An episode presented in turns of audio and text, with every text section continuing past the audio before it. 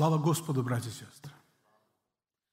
Пусть мир Божий присутствует со всеми вами, и благодать Господа будет со всеми нами тоже.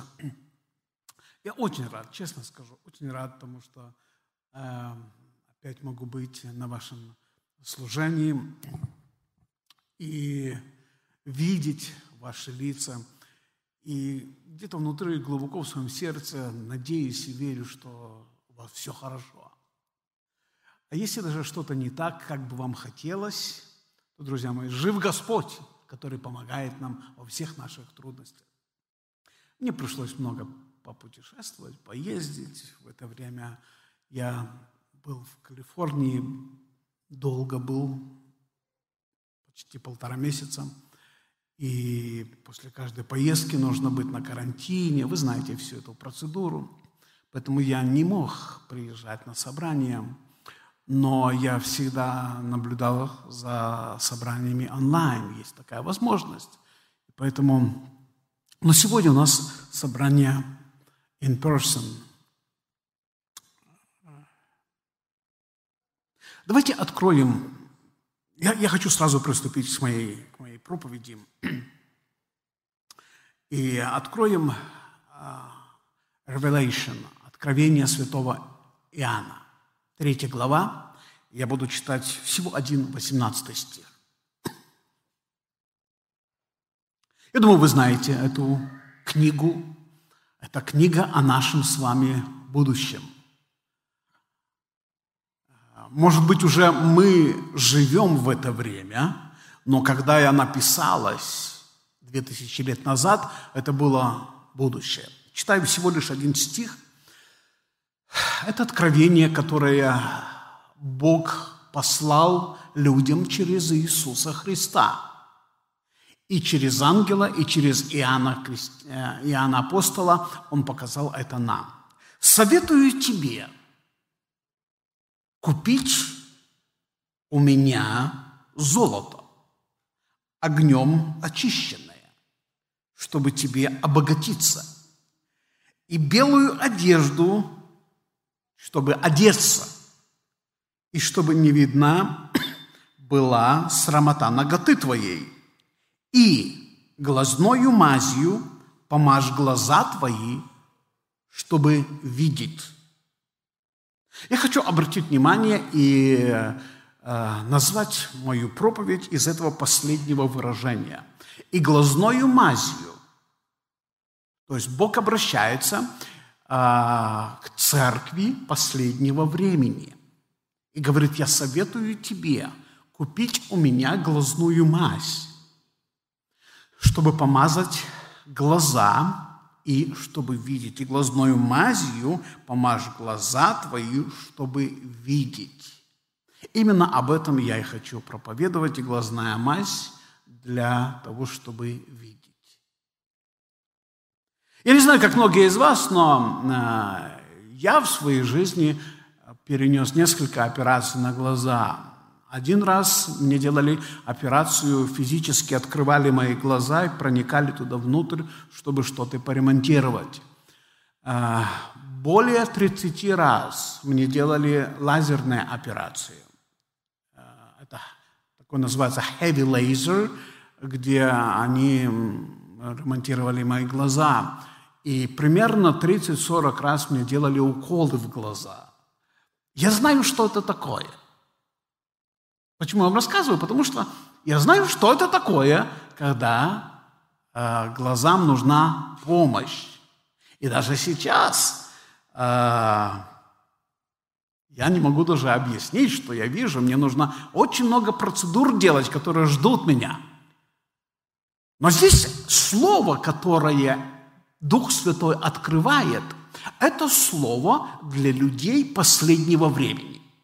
Вы знаете, что Иоанн увидел откровение, и там было послание семи церквям.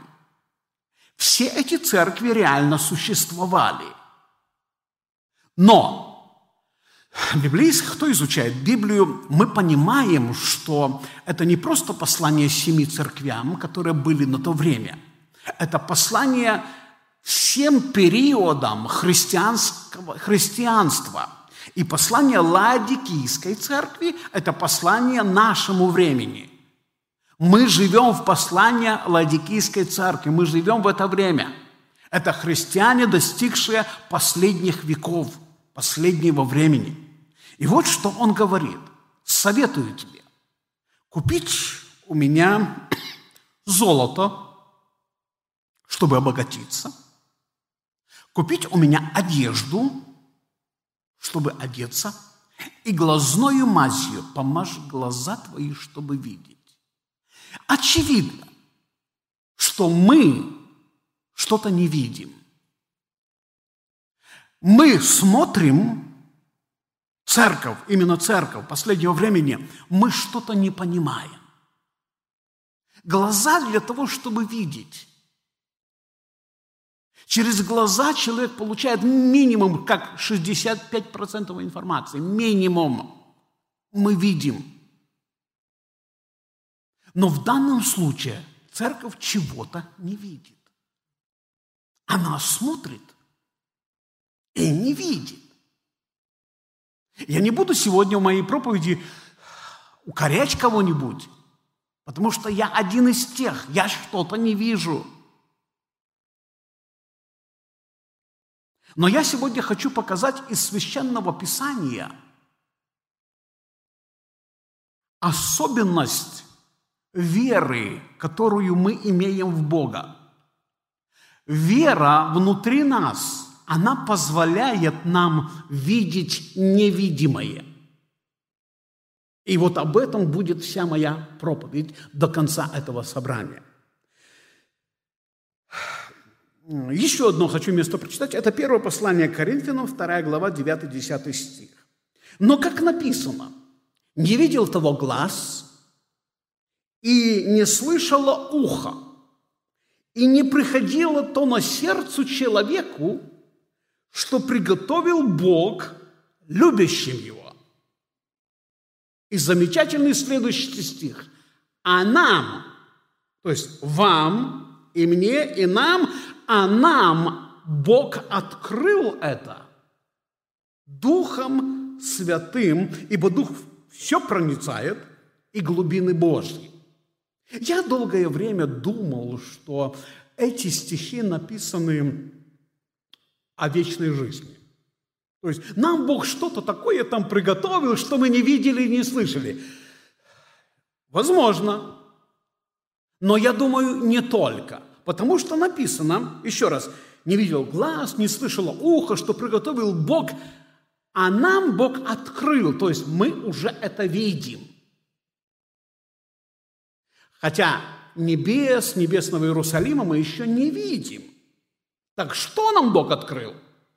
Я хочу сегодня, друзья мои, э, проповедовать о том, что внутри нас вера, которая живет от Бога, вера – внутри нас, она дает нам способность что-то видеть, чего не видят другие люди.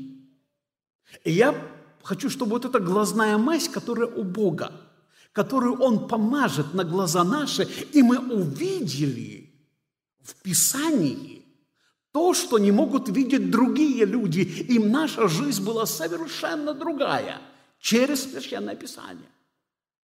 Я уже вам, наверное, рассказывал историю. Возле города, возле калифорнийского побережья Америки западного, а, в Тихом океане есть э, остров, называемый Каталина. Красивый остров. Туда регулярно ходят экскурсии на кораблях. И однажды туда плыла семья. Маленькие дети и родители. И маленькая девочка, она не могла видеть э, этого горизонта, уходящего берега, когда они плыли на корабле, и она попросила, папа, подними меня, потому что она была маленькая, и из-за перил корабля она не видела этого. И когда папа поднял, и она первый раз в жизни увидела этот безбрежный океан, этот удаляющийся берег, просто горизонт, она воскликнула, она говорит, папа, мои глаза видят дальше, чем я могу видеть. Вот об этом я хочу сказать, друзья. Чтобы мы, благодаря Духу Святому, могли видеть дальше, чем ваши глаза видят. Вы понимаете, о чем я говорю? Дальше, чем ваши глаза видят. Для этого я выбрал целую главу в Библии, где написано, где перечислены герои веры. Это 11 глава евреям. Там написано о вере, о вере, по вере эти люди, по вере, по вере. Они так верили Богу, что делали величайшие дела, их записали в Библию.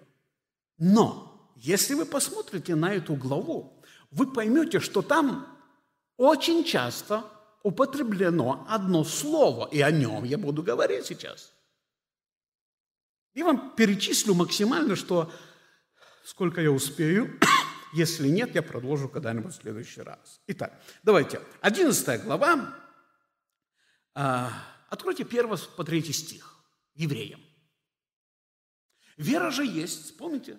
Вера же есть. Осуществление ожидаемого и уверенность. Какое слово стоит? Невидим. То есть мы говорим сейчас, послушайте, вся моя проповедь будет на эту тему. О том, чтобы видеть больше, чем другие люди. Видеть по вере. Значит, вера – это есть осуществление ожидаемого. То есть ты чего-то ожидаешь, и его не видишь. И все думают, что его нету – но через веру оно становится реальным. Уверенность в невидимом. Друзья мои, вот, вот, вот что значит наша вера. Допустим, возьмите любой пример, любой. Человек болен, или человек в опасности, или у человека нет работы. И мы приходим и начинаем молиться. Господь, мы нуждаемся, чтобы у этого человека была работа. То есть ее нету, его нету, его не видно, мы начинаем верить, и вдруг оно материализуется. Человек получает работу. Вот это наша вера. Уверенность в невидимом. Уверенность в невидимом. И дальше написано, в ней свидетельствованы древние. Я не знаю, когда-нибудь вы читали этот перевод Библии в другом языке? Я когда прочитал это второе слово в английском языке, мое мировоззрение немножко перевернулось, потому что там вообще не о древних людях написано. Не древние люди. Но это в следующий раз. Верою познаем, что веки устроены Словом Божьим так, что из, обратите внимание, из невидимого – произошло видимое. Особые свойства веры – видеть невидимое. Смотрите, еще раз. Вера, верою познаем. То есть благодаря вере мы начинаем воспринимать невидимое как видимое – Здесь не написано несуществующее, как существующее. То есть оно есть, просто ты этого не видишь. И вера помогает тебе увидеть то, что есть, просто ты его не видишь.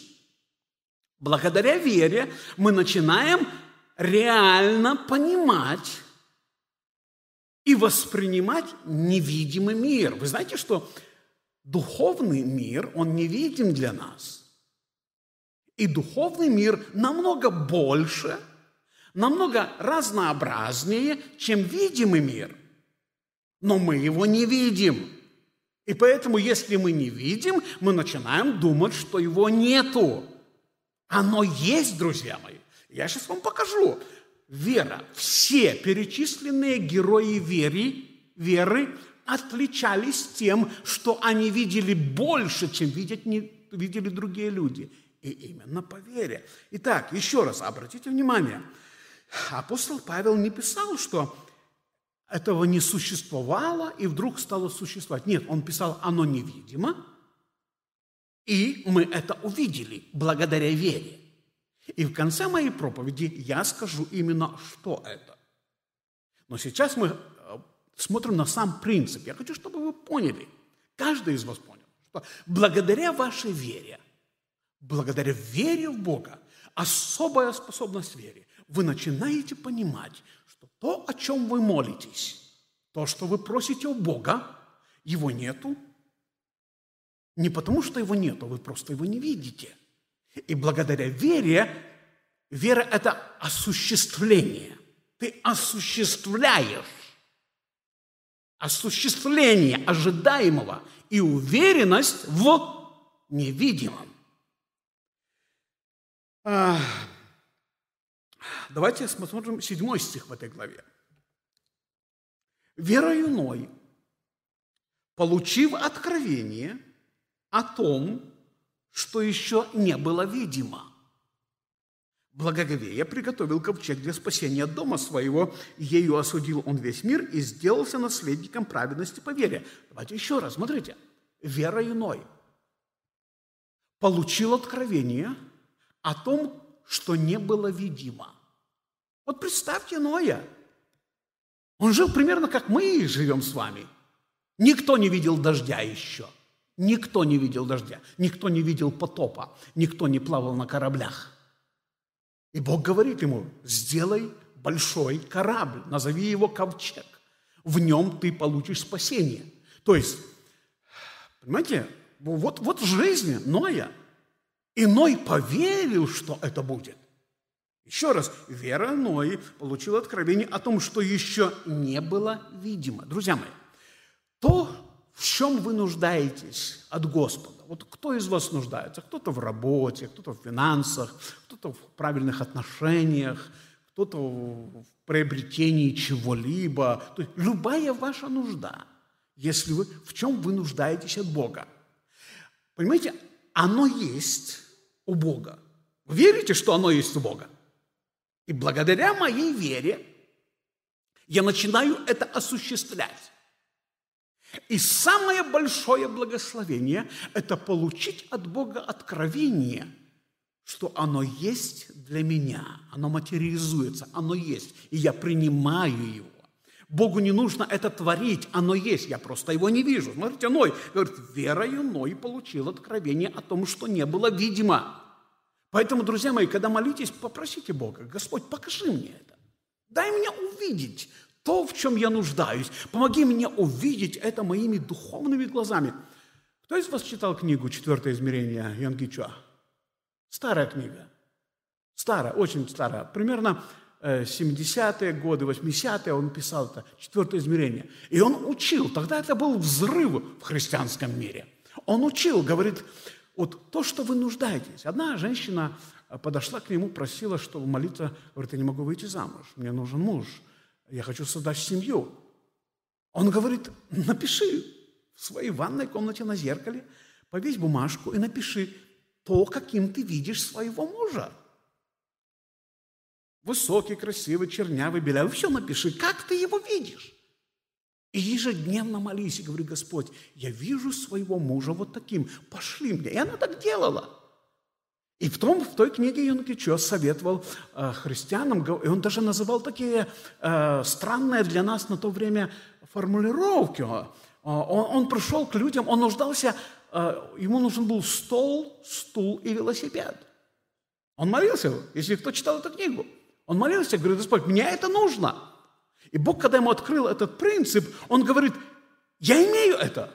Он даже говорил, что я беременный этим. Оно внутри меня. Я имею это. Его никто не видит, и я его не вижу, но благодаря вере я признаю, что оно у меня есть. И он учил этому принципу. Для нас это было немножко непонятно, нас никто этому не учил, и поэтому оно не получило большого такого движения в нашем славянском христианстве. Но, друзья мои, это принцип библейской веры. Если Бог открывает тебе, откроет тебе – что то, что ты нуждаешься, оно у Бога есть, просто ты этого не видишь. Тогда у тебя будет вера получить это. Все дело в откровении. Давайте почитаем дальше. Смотрите, как, как много этих принципов в Библии. 23 стих почитайте. «Верою Моисей по рождении три месяца скрываем был родителями своими, Почему? Потому что они видели, что дитя прекрасно. Знаете, все родители считают своих детей самыми красивыми. И оно, оно действительно так. Но я думаю, здесь необыкновенной красоте написано. Моисей ничем не отличался. Он не был самым-самым-самым красивым. Не был. Он был обыкновенным, красивым ребенком. И они понимали, что ему не жить. По закону, закону всей страны, детей нужно было бросать в реку Нил – где они погибали и съедали животные. Это был закон.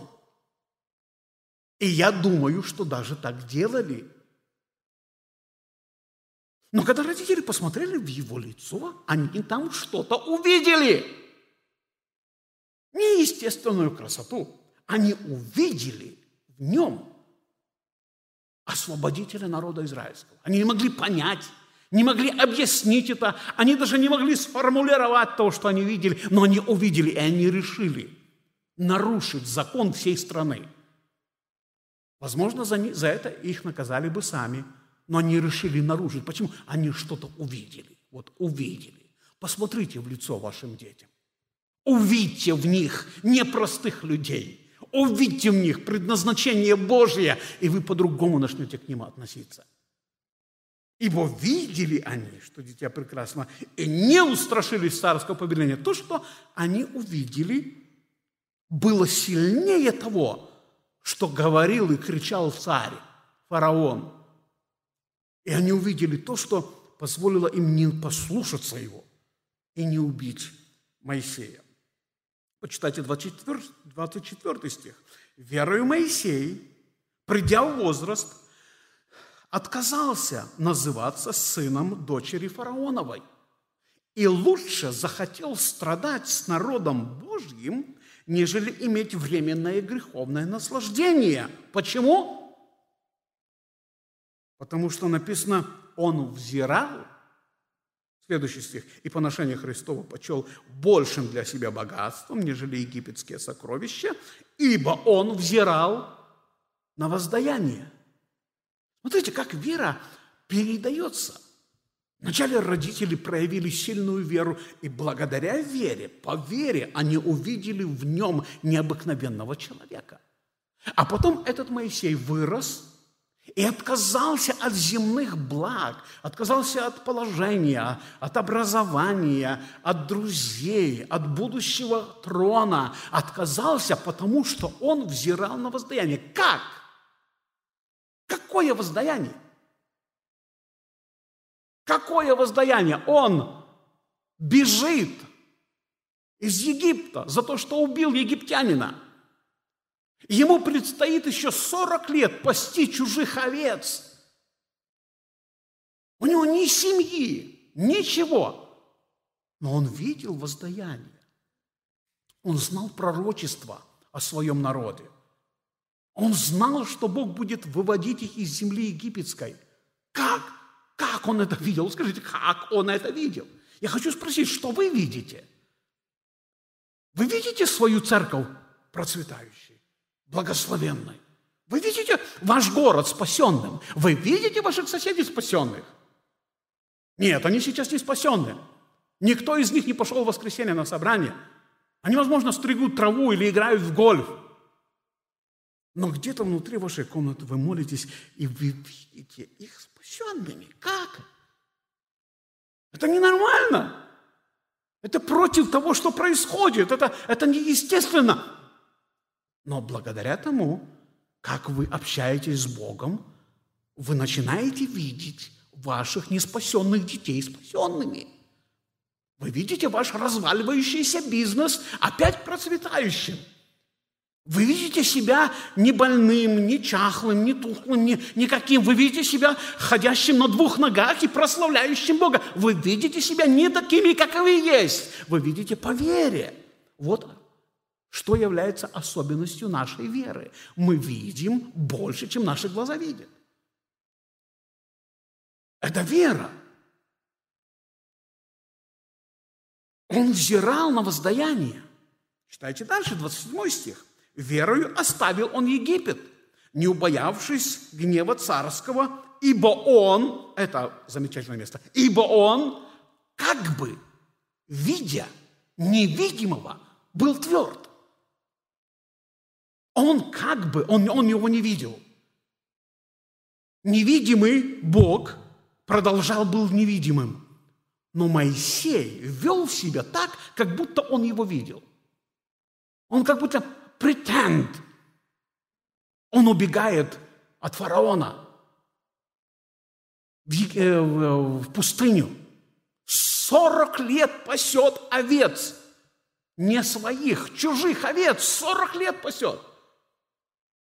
И он все эти годы жил так, как будто невидимый Бог был видим.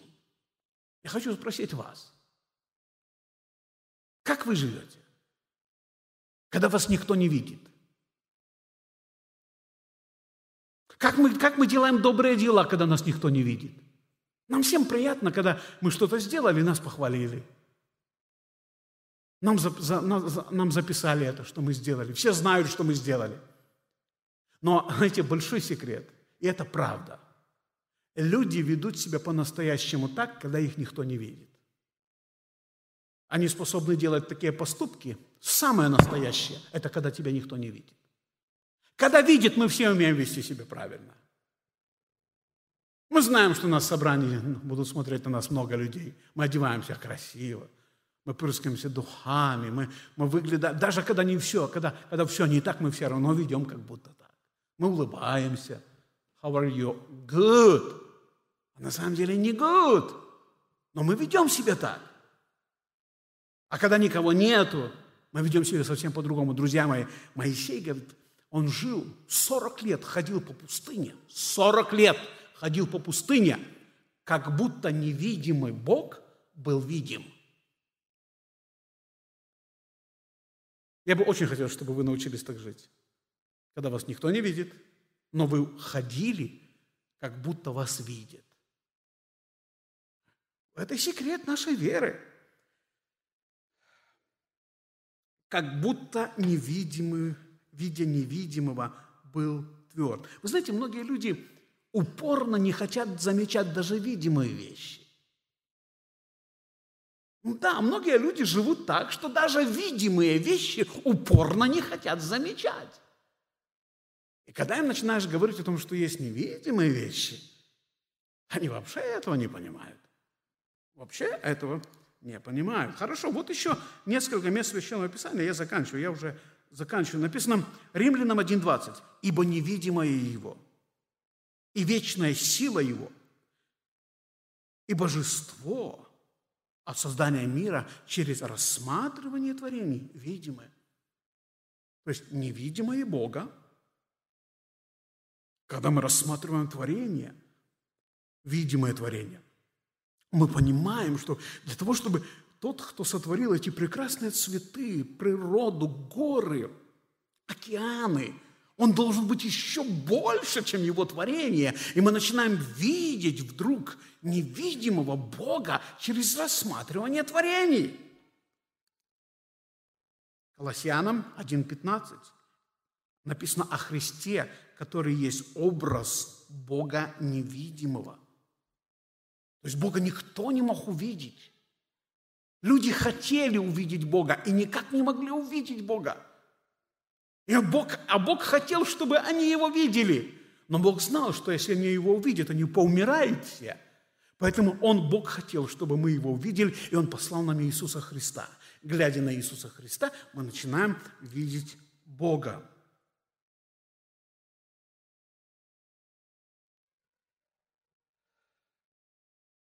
Второе Коринфянам 4,16. Посему мы не унываем, но если внешний нас человек тлеет, то внутренний со дня на день обновляется. Ибо кратковременное легкое страдание наше производит в безмерном преизбытке вечную славу. Когда мы смотрим не на видимое, а на невидимое. Смотрите, 18 стих, 17 э, стих, он очень трудный стих. кратковременные легкие страдания. Допустим, кто-то из нас страдает. Я подойду и скажу ему, брат, у тебя очень легкие страдания. Он скажет, как мне трудно. Мне трудно, мне трудно жить, когда я страдаю. Кто-то болен, кто-то терпит потери. Мы страдаем, нам тяжело. Мы уверены, что никто не может правильно даже посочувствовать нам. А вот апостол Павел говорит, во-первых, это кратковременное страдание. Они не будут вечно. Это легкие страдания. Апостол Павел, ну как, мне так трудно, почему ты говоришь, это легкое страдание? Но апостол Павел говорит, когда вы смотрите не на видимое, а на невидимое. Я до сих пор не могу в голове своей э, просто представить и понять, что за время моего отсутствия не стало брата Трусковского. Я даже не верю, что его... Я думаю, его просто нету в собрании. Вы хоронили его. Много людей похоронили мы здесь. И мы сами себя настраиваем, мы говорим, мы с ним встретимся, мы смотрим на невидимое. Правда? Мы понимаем, что мы отказываемся верить нашим глазам. Глаза наши говорят, он мертв, а мы говорим, что? Он жив. Вот в чем вера, правда? Вот где вера. Друзья мои, давайте верить Богу не только на кладбище. Давайте верить Богу в ежедневной жизни. Смотрите на невидимое, как на видимое. Я потерял работу. Это видимое. А невидимое говорит, у Бога для меня есть лучшая работа. Видимое говорит, мои дети не пришли в собрание, они не верят Богу. А, а, а видимое. А невидимое говорит, а я верю Богу, что они спасены, потому что я их посвятил, I dedicate, я посвятил их Господу, они спасены. Я начинаю жить потому, как видимо, как по вере, как невидимо.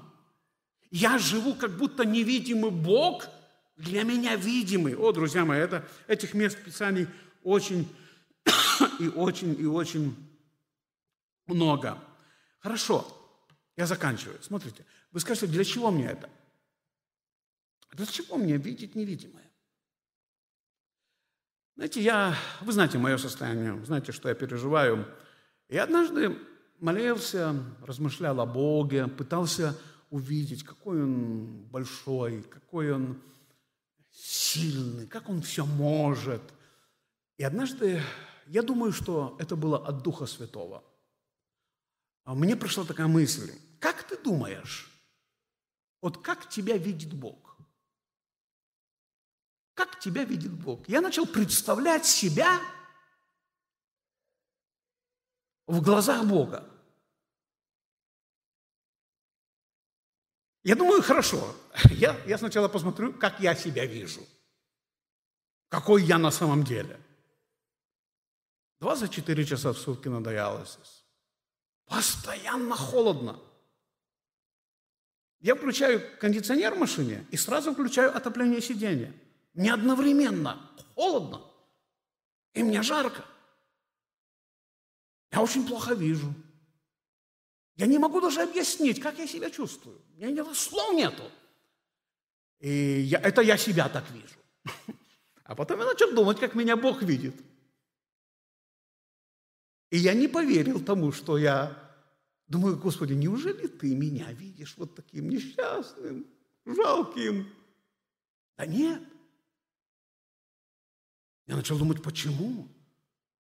Я начал как будто за Бога говорить. Вы помните, как однажды Иов, разговаривая, говорил вместо Бога? Я начала, я начала себе думать, Господь, почему ты меня не видишь таким жалким, больным, несчастным, постоянно нуждающимся в помощи? Почему?